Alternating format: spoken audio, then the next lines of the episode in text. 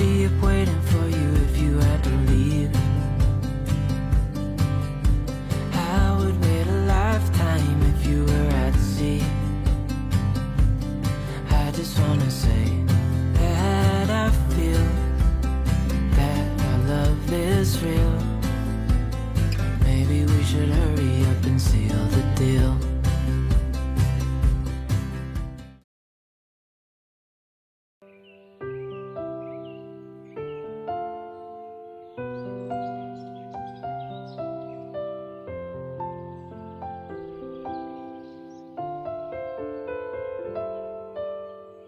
Xin chào các bạn, hôm nay là một ngày rất đẹp trời. Tâm trạng mà không vui thì quá là có lỗi với thời tiết các bạn ạ. Tôi xin chia sẻ một chút vui với các bạn thông qua cái bài nhạc vừa rồi nhé. Bạn có bao giờ nghĩ một con bướm đập cánh ở bán cầu Bắc sẽ tạo ra một cơn bão ở bán cầu Nam chưa? Đây là một khái niệm nổi tiếng đã được đưa vào khá nhiều bộ phim rồi đấy.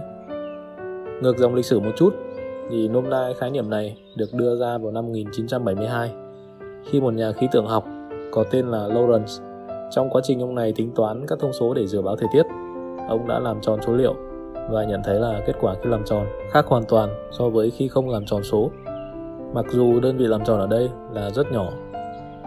Thì ông ta đưa ra một cái kết luận là chỉ một thay đổi nhỏ thôi trong quá trình tính toán cũng có thể gây tác động làm thay đổi hoàn toàn kết quả cuối cùng. Ông gọi khái niệm này với cái tên là hiệu ứng cánh bướm. Thì vốn hiệu ứng cánh bướm là một cái khái niệm khoa học đơn thuần.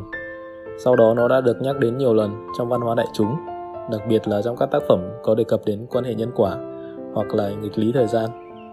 Tôi bỏ qua những thứ quá trừu tượng như là nhân quả hay là điều tương tự đi.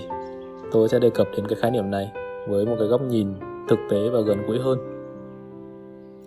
Các bạn có bao giờ để ý rằng là một cái quyết định gì đó ngày mình còn bé đã tạo nên con người mình hiện tại không? Đúng là có một vài cái tưởng chừng như rất là nhỏ thôi nhưng đã thay đổi hoàn toàn cuộc đời tôi. Tôi thì rất thích vẽ, mà từ bé thì tôi đã suốt ngày cầm bút vẽ linh tinh rồi. Vẽ nhà này, vẽ cửa, vẽ những nhân vật truyện tranh mà tôi thích, hoặc là thỏa mãn cái ngòi bút bằng trí tưởng tượng của mình. Không đơn giản chỉ là cầm bút lên là vẽ đâu các bạn nhé.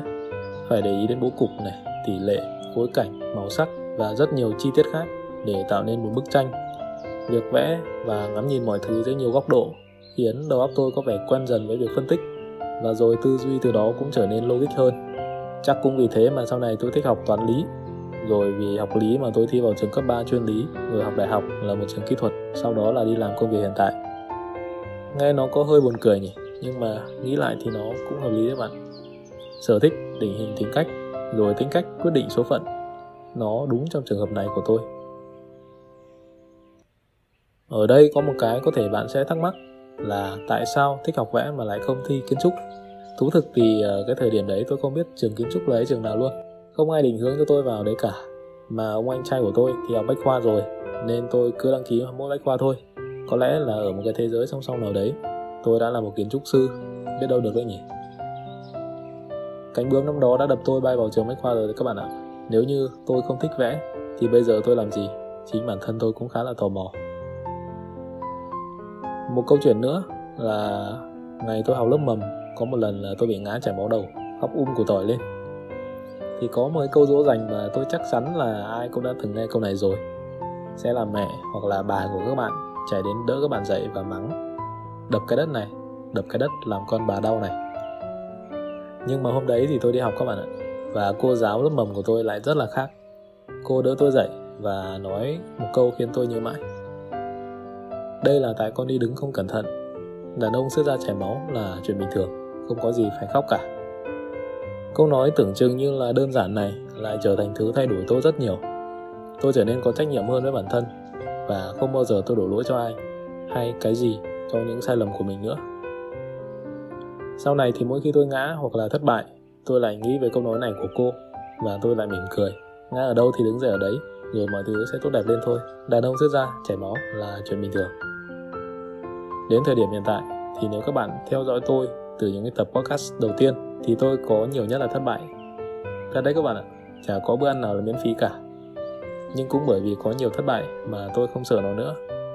Tôi chuẩn bị hết mức có thể mỗi khi tôi định làm một việc gì đó. Mà đơn giản nhất là tôi vượt qua stress rất là nhanh, đôi khi chỉ cần 2 đến 5 phút. Tự nói với bản thân rằng stress cũng không giải quyết được vấn đề gì cả, là tôi lại bình tĩnh trở lại ngay. Sai thì sửa, có sao đâu.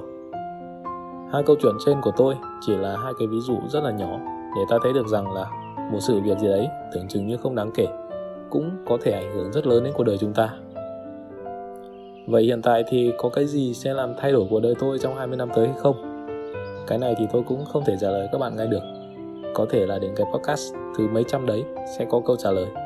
Hoặc là chính cái việc tôi ngồi nói chuyện với các bạn rồi chiêm nghiệm lại bản thân mỗi ngày như thế này sẽ thay đổi cuộc đời tôi rất nhiều thì sao?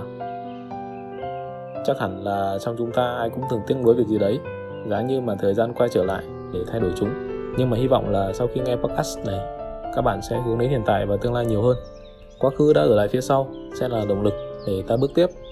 Hãy cố gắng làm thật nhiều cho hiện tại để có một cuộc đời về sau thật đẹp. Tôi thuộc tiếp người thích những điều mới mẻ. Không bao giờ tôi để bản thân mình cứ ở mãi một chỗ. Như thế tôi có cảm giác như là mình sắp chết đấy các bạn. Sống mà như đã chết thì có làm gì? Các bạn tự tìm cho mình câu trả lời nhé. Xin chào và hẹn gặp lại trong những podcast sắp tới.